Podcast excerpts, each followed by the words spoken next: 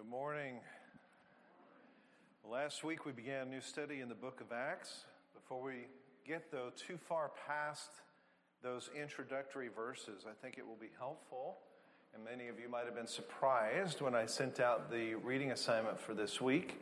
I think it's helpful to look at the very last verses of Luke's first book, which is the Gospel of Luke, because what we have there is the same event that we went over last week, but with greater details. And there's something there I want you to see. So if you would turn to Luke 24, and we're going to do verses 36 to 53. And if you would, let's stand as, as we read these verses together.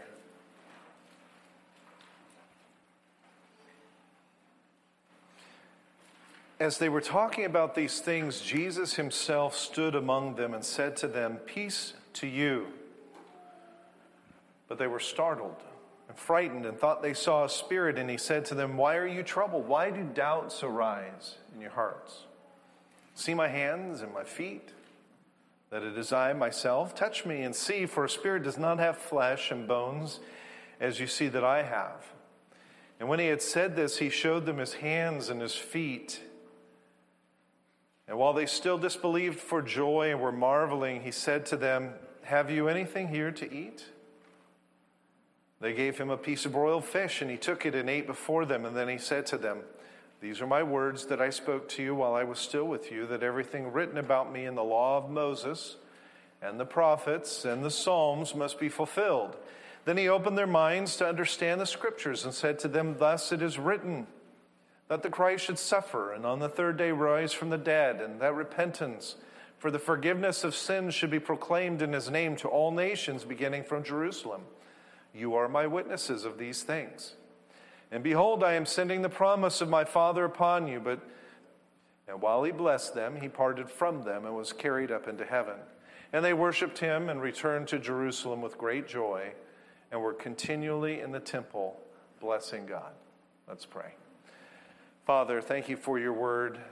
Thank you for the blessing of just having the confidence that we have truth before us. We're in a time period in which everyone is trying to define their own truth. We're in a time of, of great confusion and relativism and, and the exaltation of man. Thank you, Lord, that we have timelessness, that we have absent to apply. Since Jesus was resurrected, that he's baptizing them into the end of this to go and make, make those who convert how Jesus told the disciples Jerusalem until they receive story in the Gospels is really the beginning of the rest of the story. Direction and a mission, and they are promised the power to accomplish all of that, which is what we saw last week the sending and empowering of the Holy Spirit, and what we see this week the intercession and continuing mediation of Christ. Well, I want to talk about that second part. What does that mean, really? Because there's a common error when it comes to understanding Jesus' work after the resurrection. And that is, we tend to think that after he did his atoning work on the cross, and after he rose again, and then, well, then he rested returned to heaven and gave the church the commission to go and make disciples. Like, okay, I'm leaving. This is what I want you to do in my absence. Go make disciples of the nations. And so, what do we do when we look at the book of Acts? We call it the Acts of the what? Apostles. Almost always we call it the Acts of the Apostles. As if we think, well, Jesus did his part, then the apostles did their part. And now the rest of the church does its part. And if we're not careful, we'll tend to think of Christ and the angels, you know, the risen, enthroned Christ, they're cheering us on, right? And having sent the, as much as it is the apostles. Remember that in Matthew 16, Jesus told Peter, I will build my church. When? It wasn't right there at the last few months of his ministry. It wasn't during the last year of his ministry he's going to start all the foundational work and build the church. No, he's implying that after the resurrection, I will build my church, and the gates of hell shall not prevail against him. And that's what we are going to see in this book of Acts, how Jesus does exactly that. He builds his church. Now, Paul recognized this tr- uh, truth when he wrote in Romans chapter 15, starting in verse 18, where he said, For I will not venture to speak of anything except what Christ has accomplished through me to bring the Gentiles to obedience by word and deed, by the power of signs and wonders, by the power of the Spirit of God. So, certainly for Paul, whatever he accomplished, he believed it was Christ accomplishing it through him. And the same is true of you. Anything that you accomplish, a word or deed for the kingdom, is what Christ is accomplishing through you. In today's passage, in verse 48, we read more details about the ascension of Christ that took up only three verses in our passage last week in Acts chapter 1. According to Luke, Jesus said, You are my witnesses of these things, and behold, I am sending the promise of my Father upon you, but stay until, in the city until you are clothed with power from on high. And it says, He led them out as far as Bethany. Lifting up his hands, he blessed them and while he blessed them, he parted from them, was carried up into heaven. And we learn details that weren't there in Acts. We, we learn how Jesus led the disciples out to Bethany. That's the place where he raised Lazarus from the dead.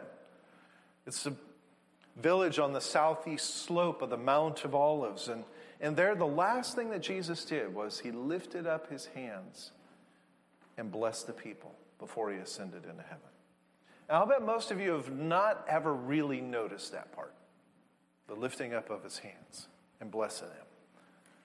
But it's very important and significant because when Jesus lifted his hands and blessed the people, you envision it like this, where he's blessed, speaking of, of done for centuries before. Aaron the high priest lift offering and the peace offerings. And we actually find high priestly benedictions throughout the scriptures. Deuteronomy 10:8 tells us that at that time the Lord had set apart the tribe of Levi to carry the ark of the covenant of the Lord, to stand before the Lord, to minister, to pronounce blessings in his name, as they still do today. Deuteronomy 22 or 21 5 says, Then the priests, the sons of Levi, shall come forward, for the Lord your God has chosen them to minister to him and to bless in the name of the Lord. And Second Chronicles 30 speaks about the celebration of the Passover by King Hezekiah, is what's going on there. And at the conclusion of that ceremony, we read that the priests and the Levites arose, they blessed the people, and their voice was heard, and their prayer came to this holy habitation in heaven. So, from the time of Aaron to the time of Jesus, the priests have blessed the people, lifting their hands, speaking a benediction upon them. Why? They always did that to remind the people that God had promised to accept and had accepted their sacrifice. Because of Adam and Eve's sin, every man and woman is alienated from God at birth, and yet God had a plan to reconcile his people to himself. And that plan was the atonement of Christ. Before he sent his son, however, God typified or foreshadowed what was going to happen in that sacrifice for what the death of Jesus would represent. And so the Bible says that the wrath of God is being revealed from heaven against all godlessness and wickedness of men. And to appease that wrath, the high priest would offer up once a year sacrifices on behalf and of course, we know that none of that was ultimately sufficient in itself. Hebrews 10 says it was impossible for the blood of bulls and goats to forgive sin and cleanse the conscience. So, the important aspect of the sacrifice was not the slaughter of the animals, it was what the sacrifice represented, which was the future sacrifice of God's Son, Jesus Christ. And it also represented the people's response in faith to the promise of God to accept their offering, especially to accept the offering that was given on behalf of the whole nation. And so, year after year, the people trusted God's promise. They brought their animals to the priests. The priests performed the sacrifice according to God's instruction. And then they lifted their hands and blessed the people. God accepts your sacrifice. He has promised to forgive. And that is the context for Luke 24. In Acts chapter 1, that Jesus, the perfect high priest, had offered the perfect sacrifice of himself. And his parting benediction was God accepts this sacrifice. God forgives.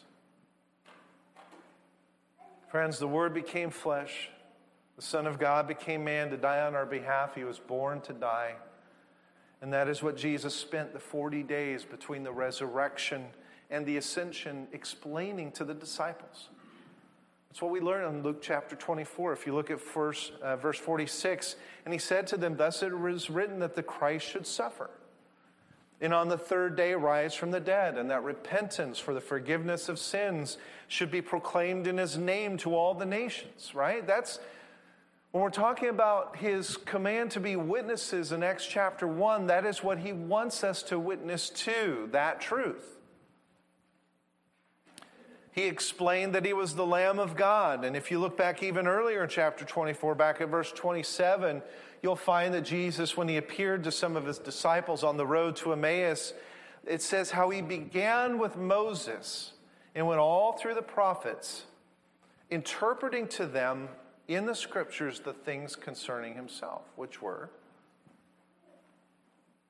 the birth, death, and resurrection ultimately of the Son of God.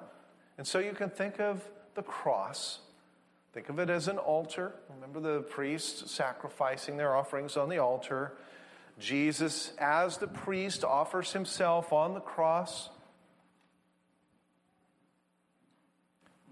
And at the end of this atonement, and then 40 days of post resurrection appearances explaining what had happened, he then led his disciples to the Mount of Olives, to Bethany, and there, as the great priest, high priest who had offered himself as the atonement once for all, he performed the last act on earth, which was to bless the people.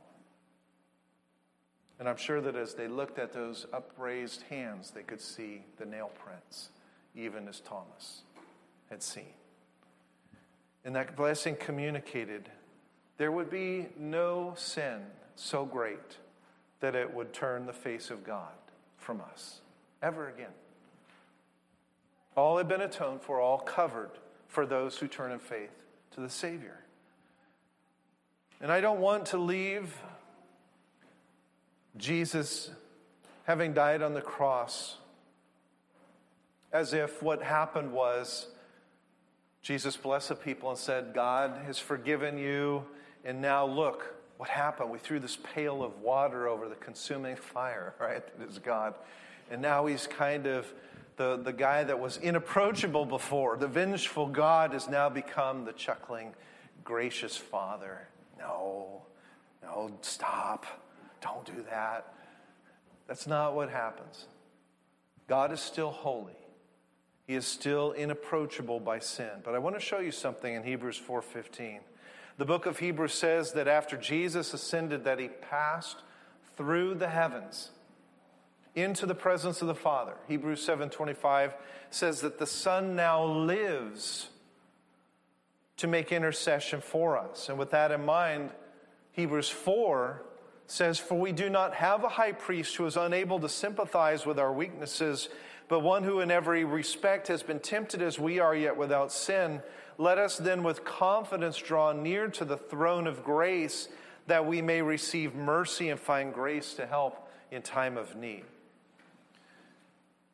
And perhaps you can envision the high priestly part that Jesus played. But what about this tempted as we are part of his ministry? Is that really possible? And why was that significant? Author C.S. Lewis once imagined someone asking if, that if Jesus never sinned, how can you really say that he knew what temptation was like? Have you ever asked that question? And this is what Lewis wrote in response to that. He said, A silly idea is current that good people do not know what temptation means. This is an obvious lie. Only those who try to resist temptation know how strong it is. A man who gives in to temptation after five minutes simply doesn't know what it would have been like an hour later. That is why bad people, in one sense, know very little about evil. It's an interesting insight, isn't it? Why bad people, in, in one sense, know very little about evil. They have lived a sheltered life by always giving in. Christ, because he was the only man who never yielded to temptation, is also the man who knows to the full what temptation means. He is the only complete realist, says Lewis. Are you still struggling, though, with the thought of Jesus actually being tempted? Is it because we so often fail ourselves in the face of temptation? Is it because to be tempted means to dwell in our minds is to dwell for a moment on the possibility of sin? And, and then we ask, well, is that okay? I can accept what Lewis is saying. I think that's good insight, but is that is that what happened with Jesus? That for these moments he's contemplating sin, and this is that says, no, not for me. Well, think about this. The Gospels present Jesus as the second Adam. Like the first Adam, Jesus as the second Adam is sinless. Adam was tempted with the fruit of the tree of the knowledge of good and evil that was given to him by his wife. He was tempted in the pre fall condition of an earthly paradise, but Jesus, we are told, was tempted in the existing conditions of the fall in a desert wilderness after having endured 40 days of hunger. Why? Jesus is made weak, he's made tired, he's made lonely, he's made distressed to create an environment in which he is truly susceptible to temptation. He had been anointed as high priest at his baptism, proclaimed the representative of humanity during the first 39 days of his fast from food. The work to which he had been anointed as high priest must have always been ahead of him and what that was going to require of him especially what it would mean to bear the sins of his people. So often, when we think about Jesus being tempted, we think of things like temptation to anger, or greed, or lust, or typically whatever we find tempting. The gospel shows that the real temptation for Jesus centered around the cross. And I wonder if day by day during that testing time after the, his baptism, that this sense of utter loneliness and forsakenness increasingly gathers around him. And if on in this increasing time of faintness and weakness, that this, there was a sense of hopelessness of his task coming upon him with overwhelming power. It's the heart of the temptations by Satan. Take a shortcut, circumvent what the Father has planned. He was tempted to give in to his own desires rather than to absolutely submit to the will of his Father. And that is ultimately the substance of all temptations that we face. The heart of temptation is that what that we want to elevate our own safety, our own desires, our own perceived needs above the will of God that we should avoid the suffering and the sacrifice and embrace the pleasure that we want. And if you fast forward to Gethsemane, it's the same temptation. Just like that conflict with Satan in the wilderness, Jesus in the garden thinking about the cross. What does he pray? Father, if it is possible, let this cup pass from me. Nevertheless, not as I will, but as you will. There's a temptation to exert my will, my desires. Was that weakness? It was a type of weakness, but it wasn't sin. And Jesus, the man, he's peering into the darkest pit. He's looking ahead at a task that no man, no angel could perform.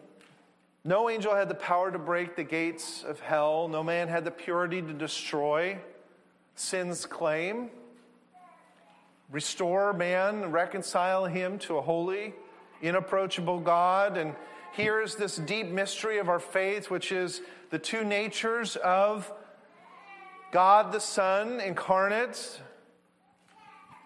divinity, humanity, one tempted, the other saying, Not my will, but yours. And Hebrews 5 7 vividly describes the moment. It says, In the days of his flesh, Jesus offered up prayers and supplications with loud cries and tears to him who was able to save him from death, and he was heard because of his reverence. Loud cries, loud tears. The flesh was weak in the moment of loneliness and the reality of forsakenness, but the spirit was willing. And while Jesus knew what it was like to be torn between those two desires, to protect oneself versus to submit to God, Jesus also knew the Father's answer, just as he knew the answer in the wilderness. And that answer was no. But do you remember that Jesus prays that same prayer three times in Gethsemane? Three times he prays it. He knows what it's like to be tempted, to struggle, to be weak with thirst and hunger, to desire not to die, at least not that way, bearing the sins. He is a sympathetic mediator between you and God. You can draw near to the throne of the Father with the Son as your mediator and expect to find, as we read, to find mercy and grace in time of your need. And when I call Jesus a mediator between you and, and the Father, I realize that I may be creating a false picture in your mind. You might take me to mean that, that God is this bad guy and we are the victims. Jesus is like a son who, who comes in between a furious father, an angry dad, and a helpless sibling, and kind of holds him back, grabs the father's arms, and says, Please stay calm, dad. But there are three things wrong with that picture. And the first is you and I are not victims of God, we are sinners against God. As we read back in Romans, all have sinned and fall short of the glory of God. Our consciences tell us plainly that that is true. We've not even lived up to our own standards, let alone God's. The second thing wrong with that picture is that Jesus did not intrude himself between us and God. Here's, here's where that false picture is so false. Jesus is not as a mediator jumping in to wrestle the Father away from destroying us with a laser beam. It's the Father who sent the Son between himself and us. Remember one of the favorite verses everybody John 3:16 for God so loved the world that he gave his only begotten son that whoever believes on him might have everlasting life. It was the Father's idea for the Son to be our mediator. He took the initiative out of love to make a way for his people to be reconciled to him. And the third thing wrong with that picture is that God does not lose his cool. He's not impulsive. He's not rash. He's not reckless. But it is true that he is perfectly righteous. And it is true that he is unswervingly just and infinitely holy. He does uphold his law with perfect equity and justice. There's no bribery possible. There are no skeletons in the closet that, if we only find them out, can get us an in. As John writes in his first letter, God is light, and in him there is no darkness at all. And the fact that God is light and perfectly pure and holy is why we need a mediator.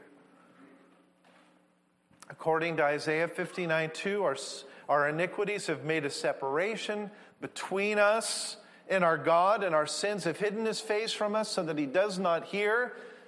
because he is that blazing fire of light and truth and righteousness.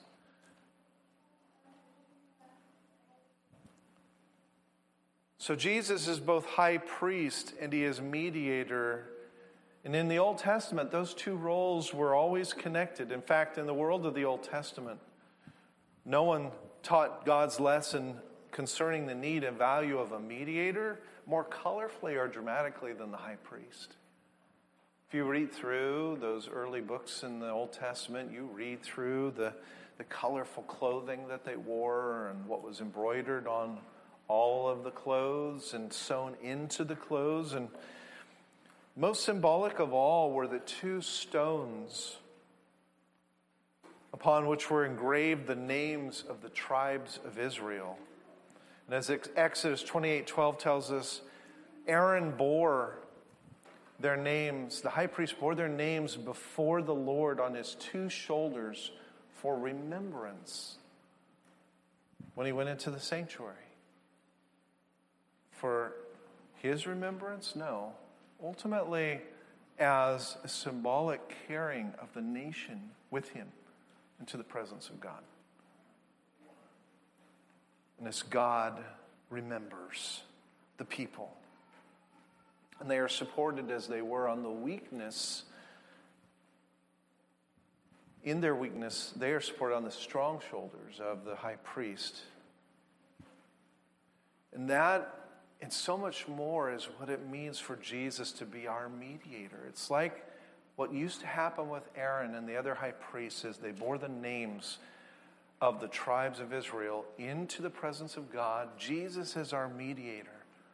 He's not wrestling God, He's bearing our names before His Father as a remembrance of what He has done. And we are supported on the shoulders of Christ. No greater encouragement for our faith could be given than that, that Christ has carried us into the presence of God. And He knows what it's like. He is strong partly because He is sympathetic to us in our weakness. He knows what it was like to be tempted, He knows our weakness. And we can't lose sight of that, or we will forget that our ability to approach the throne of God is only because of Jesus' continued uh, intercession. And I think one of the best illustrations that I've read about that was, was the example of Martin Luther. And you may remember during a, a, Reformation night, well, probably not most of you, this many, many years ago, I was describing what happened. He was he was called to celebrate his first Mass, Martin Luther was. And everyone was in attendance, including his estranged father, who had recently, only recently recovered from the fact that Martin had decided to leave law because that was what the whole family was was thinking was going to be so so we're going to be so proud of our son. He's becoming a lawyer. His his son decides to become a priest. Well, he's gotten over that, so he's decided to attend the ceremony in which he is going to offer for the first moment, and it's really kind of that initiatory rite for a, a priest was to give the prayer of consecration of the bread. And what was taught to happen by this time in the, in the Catholic Church, it had come to be taught that when the priest prayed the prayer of consecration, that the bread on the table miraculously became the actual body, and the wine became the blood of Christ in, in this mystical, substantial way. It's called transubstantiation. And so he's, he's envisioning in his mind what is about to happen, and he freezes he freezes, and then this nervous hush comes over, and his dad's leaning forward in the seat. Come on, don't. And Luther's lip begins to quiver. This is him describing this, by the way. And he's trying to say the words of the Mass. He's trying to say the words of the prayer of consecration. But he can't say anything. He, he finally returns to the table where his father and the guests are seated, and his dad is mad, furious, Martin describes later. He had just made a generous contribution to the monastery. And now he feels humiliated at the very place where he's come to visit and witness his son's honor. And so he raises the question at that moment if, if Martin, in front of the other priests, are you even fit to be a priest? What happened? Well, Luther later says this these are his words I was to speak the words. We offer, this is the words of the prayer of consecration. We offer unto thee the living, the true, the eternal God and as I, as I spoke those words in my mind, I was utterly terror stricken. I thought to myself, with what tongue shall I address such majesty? Seeing that all men ought to tremble in the presence of even an earthly prince. Who am I that I should lift up my eyes and raise my hands to the divine majesty? The angels surround him. At his nod, the earth trembles, and shall I, a miserable little pygmy, say, I want this? I ask for that? I'm dust and ashes and full of sin, and here I am speaking to the living, eternal, and true God. And that, I think, is a great illustration of appreciating the majesty and holiness of God. So often we casually approach God maybe it's not praying a prayer of consecration, but isn't it in our prayers more along the line of God, bless me for this? Lord, open the doors for me as I perform this activity.